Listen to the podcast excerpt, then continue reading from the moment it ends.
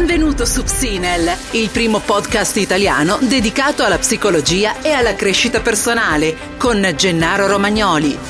Ciao e benvenuto all'episodio 308 del podcast di Psinel, ultimo episodio del 2019. Puntata che voglio dedicare a tre autori che ti consiglio di leggere. Sono tre autori dei quali solo uno è uno psicologo, forse sai già di chi sto parlando, e che possono realmente migliorare il mondo. Perché sono in grado di parlarci di un punto di vista della nostra società attuale molto fresco, ma soprattutto contrario al punto di vista classico dei media, che ci dicono che il mondo va continuamente a rotoli e, come vedremo, le cose non stanno proprio così. Bene, allora iniziamo!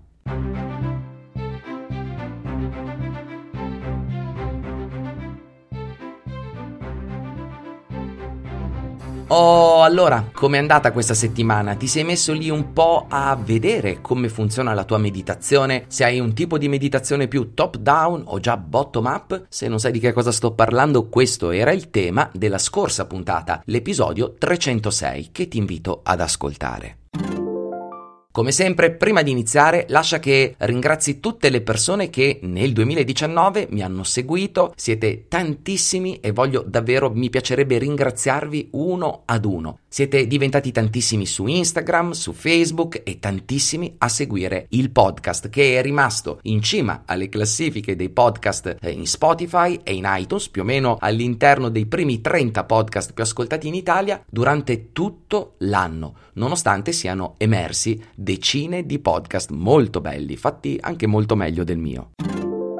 Molto bene ragazzi, allora la puntata di oggi è un po' un esperimento, perché ho deciso di farla senza script. Non ho nulla di scritto davanti agli occhi, mentre solitamente leggo. Se mi segui da un po' di tempo sai che leggo per essere sicuro di non dire delle castronerie, come potrebbe capitarmi quando parlo a ruota libera. Per cui sto già mettendo le mani avanti e ti sto già chiedendo perdono nel caso dicessi delle cose poco esatte, poco precise rispetto al solito.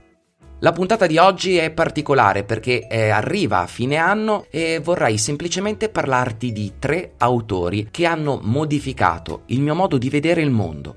Di certo non ho mai avuto un punto di vista pessimistico simile a quello, diciamo così, dei media tradizionali, però non pensavo neanche che il mondo fosse migliorato così tanto negli ultimi anni, e sono venuto a capire, a contatto con queste cose, prima iniziando a leggere i testi di Yuval Noah Harari, uno storico che probabilmente conoscerai, autore di Sapiens, autore di Homo Deus e autore di 21 lezioni per il XXI secolo. Uno storico che è diventato praticamente famosissimo a livello planetario perché le sue ipotesi rispecchiano molto bene il tempo di oggi, e i suoi tre libri, Sapiens, Homo Deus e 21 lezioni per il XXI secolo, rispecchiano un po' l'aspetto temporale. Il primo, Sapiens, parla di tutta la storia del genere umano, bellissimo, il mio preferito, leggilo. Homo Deus invece parla del futuro, di che cosa diventeremo, di che cosa stiamo diventando. Harari ci dice che vogliamo diventare degli dei, vogliamo sconfiggere la morte, vogliamo sconfiggere la fatica, e ci stiamo riuscendo in un qualche modo. E infine il 21 lezioni per il XXI secolo, l'ultimo libro, invece parla del momento presente, e all'interno del libro troverai anche lì una bella citazione alla meditazione, anzi tutto l'ultimo capitolo è praticamente dedicato completamente alla nostra cara meditazione. Dovessi vedere che faccia ho fatto la prima volta che ho preso Homo Deus in mano, lo apro e vedo che nel ringraziamento iniziale c'è scritto "Ringrazio il mio maestro Goenka", che è stato anche per me una delle ispirazioni principali per la mia meditazione.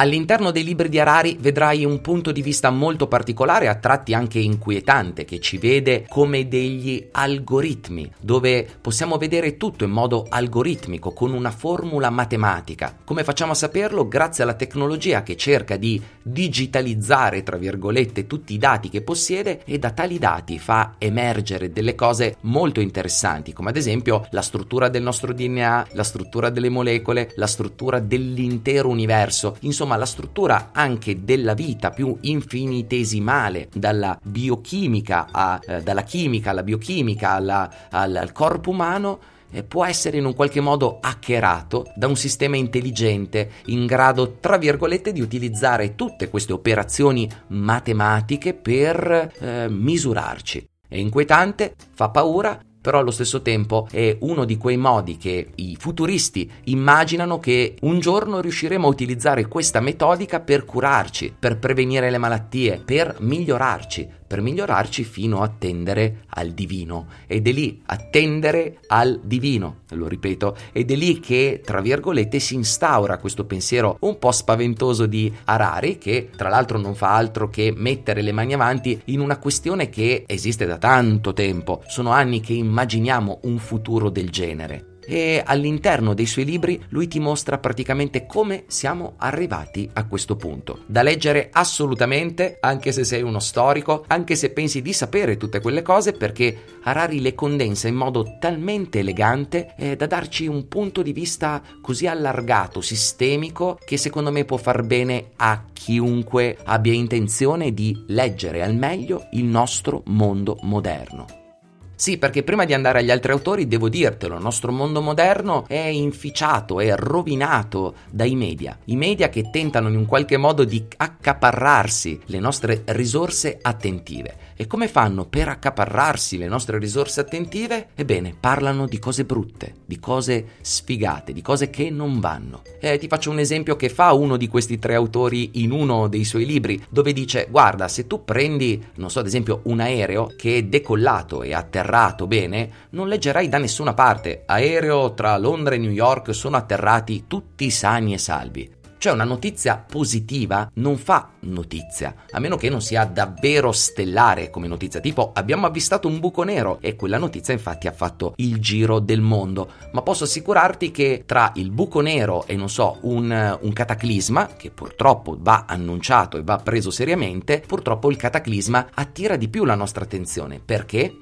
Perché la nostra sopravvivenza è più importante di avvistare un buco nero. Questo dal punto di vista nostro, personale, evolutivo. Abbiamo ancora dentro tutte queste spinte verso la nostra sopravvivenza. Da un lato è un bene, ma come abbiamo visto nella puntata dedicata ai bias e in tante altre salse, da un altro lato non è così bene, perché alcuni di questi bias, tra virgolette, sono antiquati e ci fanno spostare l'attenzione nei punti, tra virgolette, sbagliati, dove non dovremmo guardare. È un po' come dire che, come dicono i piloti di quando ti insegnano a guidare le macchine in modo sportivo in pista, e ti dicono guarda dove stai andando, non guardare dove potresti andare a sbattere, perché se guardi dove potresti andare a sbattere aumenti la probabilità di andarci a sbattere per davvero. Con questo non voglio dire che il mondo è tutto bello, meraviglioso, fantastico, eccetera. Ci sono un sacco di problemi e lo sappiamo bene. Il problema principale che abbiamo tutti quanti in comune è il famoso climate change. E qui voglio spezzare una lancia a favore del mio team, che quest'anno ha trovato un modo geniale di utilizzare i proventi che arrivano dal nostro corso di Clarity per piantare alberi. E abbiamo piantato 1000 alberi, ragazzi, che è una notizia straordinaria. Ok, questo piccolo intramezzo è solo per dare manforte a tutte le persone che in questi giorni e in questo anno, nel 2019, spero sempre di più, nel 2020 hanno preso tale iniziativa molto seriamente. Ora non ricordo il nome dello youtuber, ma c'è uno youtuber che ha deciso di fare un crowdfunding per raccogliere 20 milioni di alberi, perché gli alberi davvero possono cambiare il nostro clima, ci aiutano in migliaia di modi differenti. Ecco, quindi mettendo da parte uno sguardo da Pollyanna troppo positivo, possiamo dire che lo sguardo, in realtà il nostro sguardo, è rivolto eccessivamente in negativo. E questo l'ho capito in modo molto forte, molto intenso, molto vivido, leggendo il libro Factfulness di Hans Rosling, del compianto Hans Rosling, che era un medico che girava praticamente il mondo parlando di epidemiologia, quella scienza statistica che serve per vedere l'andamento delle malattie, e non solo, all'interno di specifiche popolazioni. In pratica Rosling ha girato il mondo raccontando quante persone muoiono ancora di fame, quante persone hanno o meno accesso alle cure primarie, alla scuola, quante persone vivono fino a 70 anni, quante persone sono realmente tecnologizzate in questo mondo, eccetera eccetera. I risultati di Rosling sono da restare a bocca aperta. Se mi segui da un po' di tempo probabilmente avrai visto commesso il questionario di Rosling tra le storie in evidenza su Instagram. Non voglio rubare il lavoro a Rosling, ma ti invito a rispondere dentro di te. Secondo te quanti sono i bambini che attualmente muoiono di fame? Quanti sono i bambini che superano il quinto anno di età? Quanti sono i bambini che oggi hanno accesso alle cure primarie e all'educazione primaria? Non voglio darti dei dati, vai tu stesso a guardarteli o sul mio profilo di Instagram oppure tra il post e il quaderno degli esercizi dedicato alla puntata di oggi. Non lo faccio perché voglio che tu adesso vada a vedere eccetera, lo faccio perché non me li ricordo, te l'ho detto, non ho scritto niente per la puntata di oggi. Ciò che posso assicurarti è che con tutta probabilità, se non hai mai sentito parlare di Rosling e di questi studi, ti sorprenderà tantissimo andare ad analizzare, vedere questi dati, ma soprattutto vedere come e quanto le persone non ne parlino. Parliamo ancora di terzo mondo, di un mondo che sembra morire di fame quando in realtà oggi ci sono molti più morti per obesità che per mancanza di cibo. Te lo ripeto, ci sono molte più persone che muoiono per le complicanze legate all'obesità nel nostro mondo, tra virgolette, moderno, che persone che muoiono di fame in un altro mondo, in mondi che noi non vediamo e che un tempo avremmo chiamato terzo mondo. Ma come vedrai all'interno di Rosling lui ristruttura anche questo, mostrandoti che ci sono 5 mondi e che sono molto più vicini di quanto non si possa immaginare, al punto tale da farci una specie di calcolo, mostrandoci che basterebbero pochi dollari, tipo $1,50 per ogni tipo di mondo, per passare al mondo successivo. In altre parole, siamo molto più vicini di una volta. Questo significa che non ci sono delle disparità, che non ci siano persone che guadagnano molto di più delle altre, che questo divario non sia diventato più grande? Probabilmente sì, probabilmente è vero, ma in generale il nostro mondo sta migliorando. E quindi come cavolo è possibile, se il mondo sta migliorando, che si parli in quei termini lì, quando vediamo i notiziari e quant'altro? Beh, la prima risposta te l'ho già data, ed è il fatto che non fa notizia qualcosa di positivo, mentre fa molta più notizia qualcosa di negativo. E tutto ciò non è fatto, ne abbiamo parlato anche in una puntata di Psinel di quest'anno, non è legato al fatto che i giornalisti siano cattivi, è legato al fatto che tu, se vuoi vivere come giornalista, devi avere views, diremmo qui su internet, cioè devi vendere quelle copie di giornale, devi attrarre le persone. E purtroppo tale lotta dell'attenzione, perché questa che stiamo vivendo, a cui stiamo assistendo, tale lotta per accaparrarsi l'attenzione della gente, a volte viene spinta anche da titoli roboanti e spaventosi, perché questi ci attirano molto molto di più. E che cos'è che ci ha concesso invece di fare questo salto, in realtà di migliorare la qualità della vita delle persone, di diminuire la mortalità dei bambini, di aumentare la probabilità che la gente abbia accesso alle risorse primarie, alla scuola, all'educazione e a molto altro? Che cos'è? Ebbene, a quanto pare è il nostro caro metodo scientifico, è la scienza, ragazzi. Se voi prendete i dati di Rosling, ma anche del nostro terzo autore, cioè di Steven Pinker, vedrete chiaramente che da quando abbiamo iniziato ad applicare il metodo scientifico, quindi intorno a metà del 1600, 1700, quando arriviamo all'età dei lumi, all'illuminismo, tra virgolette, ad oggi le cose sono cambiate tantissimo. La medicina, la scienza, la biologia, anche la psicologia, la sociologia e anche l'economia in parte, per quanto ci sputiamo sopra continuamente, tutte queste materie hanno iniziato a diventare sempre più preponderanti nel nostro mondo, abbiamo iniziato ad applicarle perché semplicemente è il metodo migliore di ricerca della realtà che abbiamo mai inventato. E non a caso il libro di Steven Pinker, che ti consiglio, si chiama Illuminismo adesso, in una specie di rivisitazione di questo illuminismo, non visto più solo come un abbandono completamente totale di ciò che potrebbe essere non razionale, ma semplicemente come un modo di dire: ehi ragazzi, questo, attraverso queste cose qui, noi curiamo le persone, scopriamo delle cose e diventano dei dati che possono essere utili per tutti. Ma c'è un grosso problema a tutto questo, e il problema si è creato negli ultimi anni. È un problema molto importante e vorrei che tu mi ascoltassi con estrema attenzione. La politica attuale ha diviso il mondo in due nuove fazioni, che un tempo era destra e sinistra. Oggi queste fazioni sono l'elite contro il popolo.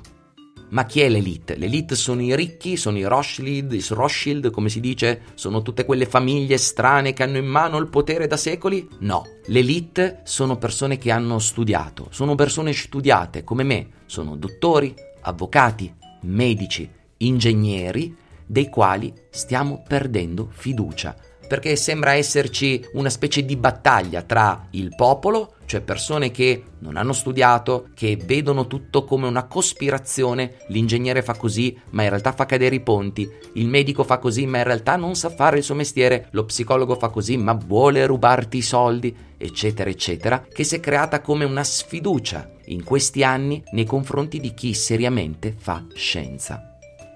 E ragazzi, devo dirvelo, chi fa scienza, e io ne conosco tanti, i ricercatori, i professori, altro che elite, sono persone che fino a 50 anni prendono 1.000 euro al mese, se va bene, che sono costrette tra virgolette, a pubblicare di continuo, a studiare cose anche a volte molto noiose, perché magari il professore sopra di loro gli chiede di fare quella ricerchina per pubblicare quell'altra ricercona, eccetera eccetera. E all'interno di tutto questo, queste persone si sbattono tantissimo, prendono pochissimi soldi, raramente sono sotto il giogo di qualche casa farmaceutica cattiva e nascosta, poi magari ne parliamo meglio, e soprattutto i risultati di ciò che fanno sono pubblici.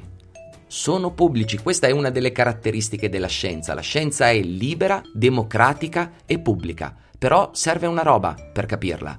Purtroppo devi aver studiato, oppure purtroppo devi impegnarti per capirla. Non è facile da capire, sono termini tecnici, disegni di ricerca che studiamo da appunto 2 o 3 secoli, ci sono caratteristiche della sperimentazione e della ricerca bibliografica per capire che cosa è valido, che cosa non è valido, che necessitano di essere studiati. Dobbiamo essere studiati per capirli. Ed è per questo che ci sono delle figure di mezzo, come sono io, dei divulgatori, cioè persone che hanno studiato e che possono, tra virgolette, interpretare i dati degli studi scientifici e raccontarli a te in modo semplice, intelligibile. Però devi sapere che questa catena, divulgatore scientifico, scienza, eccetera, è stata messa ed è messa fortemente in discussione da tutte le persone, i cospirazionisti, che vedono tutta questa roba qua come un'assurdità. La scienza è cattiva, la scienza in realtà ti vuole drogare con i farmaci, la scienza non ammette la spiritualità. Questa diatriba è una cazzata, ragazzi. È come confrontare una macchina con un aeroplano. La spiritualità è un'altra cosa. La scienza non si sostituisce per nulla alla spiritualità. Vabbè, poi di questo ne parleremo. Così come in realtà, per quanto sia vero che l'industria farmaceutica abbia fatto delle schifezze pazzesche, schiacciando tra virgolette i più piccoli, nascondendo i risultati negativi, nascondendo i placebo e quant'altro, sicuramente ha fatto del male. Ne abbiamo parlato in una puntata recente dove ho detto i clinici sono tutti filibustieri, ma sotto sotto, visto che tutto questo processo è abbastanza cristallino, se una persona si sbatte, si impegna, riesce a capire tantissime cose. Inoltre, la cosa bellissima della scienza è che non è in mano ai professionisti. In altre parole, la scienza psicologica non è degli psicologi, la scienza medica non è dei medici, la scienza giuridica non è degli avvocati. Cosa significa tutto questo? Significa che tale mole di ricerche è a disposizione di tutti. Tu puoi andare nella biblioteca di casa tua o nella biblioteca della città più vicina a te o nella biblioteca universitaria o online e fare le ricerche, richiedere quella ricerca su quella cosa molto particolare, richiedere quell'altra ricerca, cercare spiegazioni e fare a tua volta delle ricerche, ovviamente se sai come si fanno e se hai la possibilità di farlo, anche se non sei uno psicologo, anche se non sei un un medico anche se non sei un biologo. È chiaro che se vuoi fare della ricerca sarebbe meglio che tu abbia studiato una di queste materie, però è molto interessante ed è bene tenere a mente che tu puoi diventare competente quanto un medico, puoi diventare competente quanto me in determinati ambiti della nostra preparazione. Poi è ovvio che se io dovessi scegliere se andare da un medico oppure dal mio vicino di casa che ne sa quasi come un medico, andrei comunque dal medico a farmi aiutare. Però l'idea di base è questa: la scienza è di tutti, è libera, è democratica, puoi andare a guardarla tu stesso, adesso in questo momento. Chiunque ti dica il contrario sta mentendo. È chiaro che da casa tua, se vai a ricercare quella ricerca particolare, magari ti viene chiesto, non so, $20, $30 per scaricarla. Vuoi un segreto? Se vai nella biblioteca vicino a casa tua, una qualsiasi biblioteca, e chiedi quell'articolo in full text, te lo stampano con qualche decina di centesimo di euro.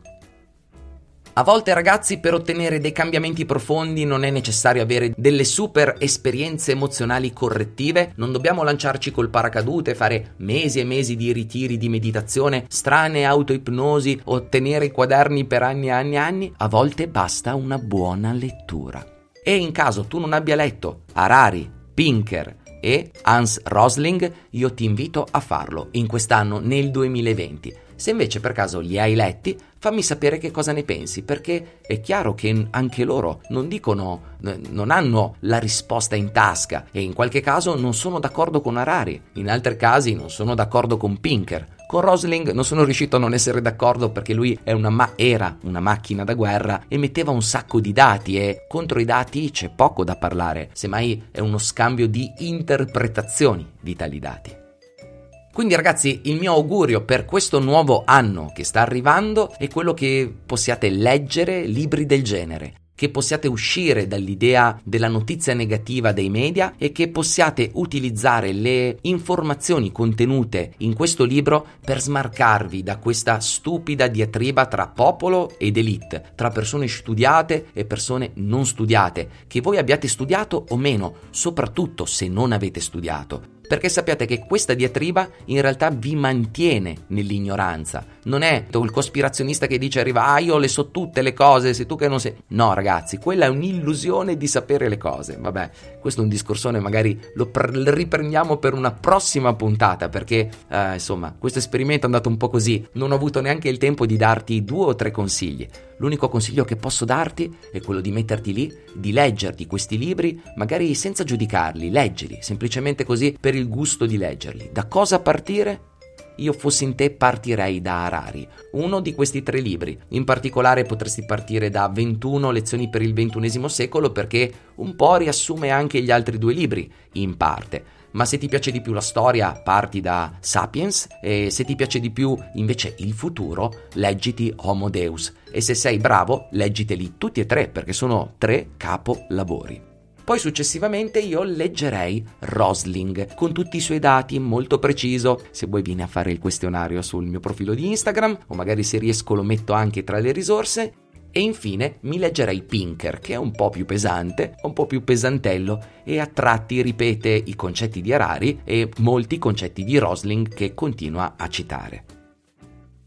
Bene, ragazzi, siamo giunti al termine di questa puntata sperimentale, l'ultima puntata del 2019. Voglio ancora una volta ringraziarvi per tutto il calore, per le domande che mi fate, per il sostegno che date a Psinel. Ogni volta che acquistate un prodotto di Psinel state sostenendo questo podcast. Non lo faccio perché voglio, aprire il mio Patreon e dirti ehi, sostienimi, semplicemente per dirti che questo lavoro sta andando avanti, sta funzionando e cresce sempre di più. E grazie a te, grazie agli spunti che mi dai, grazie ai feedback che mi dai, grazie alle domande che mi poni tutti i lunedì e mercoledì nelle nostre passeggiate. Psinel è co-costruito da noi e sarebbe bellissimo che in un futuro tu ti possa magari riconoscere in una qualche puntata e dire guarda, questa puntata qua gli è venuta in mente proprio perché gli ho fatto quella domanda interessante. È uno scambio continuo, spero di darti sempre più un materiale importante. Vedrai, nel 2020 ci sono delle cose pazzesche, come ad esempio un prodotto che farò, che vedrai sarà per le tasche di tutti e che mi porterà un po' in giro per l'Italia, per cui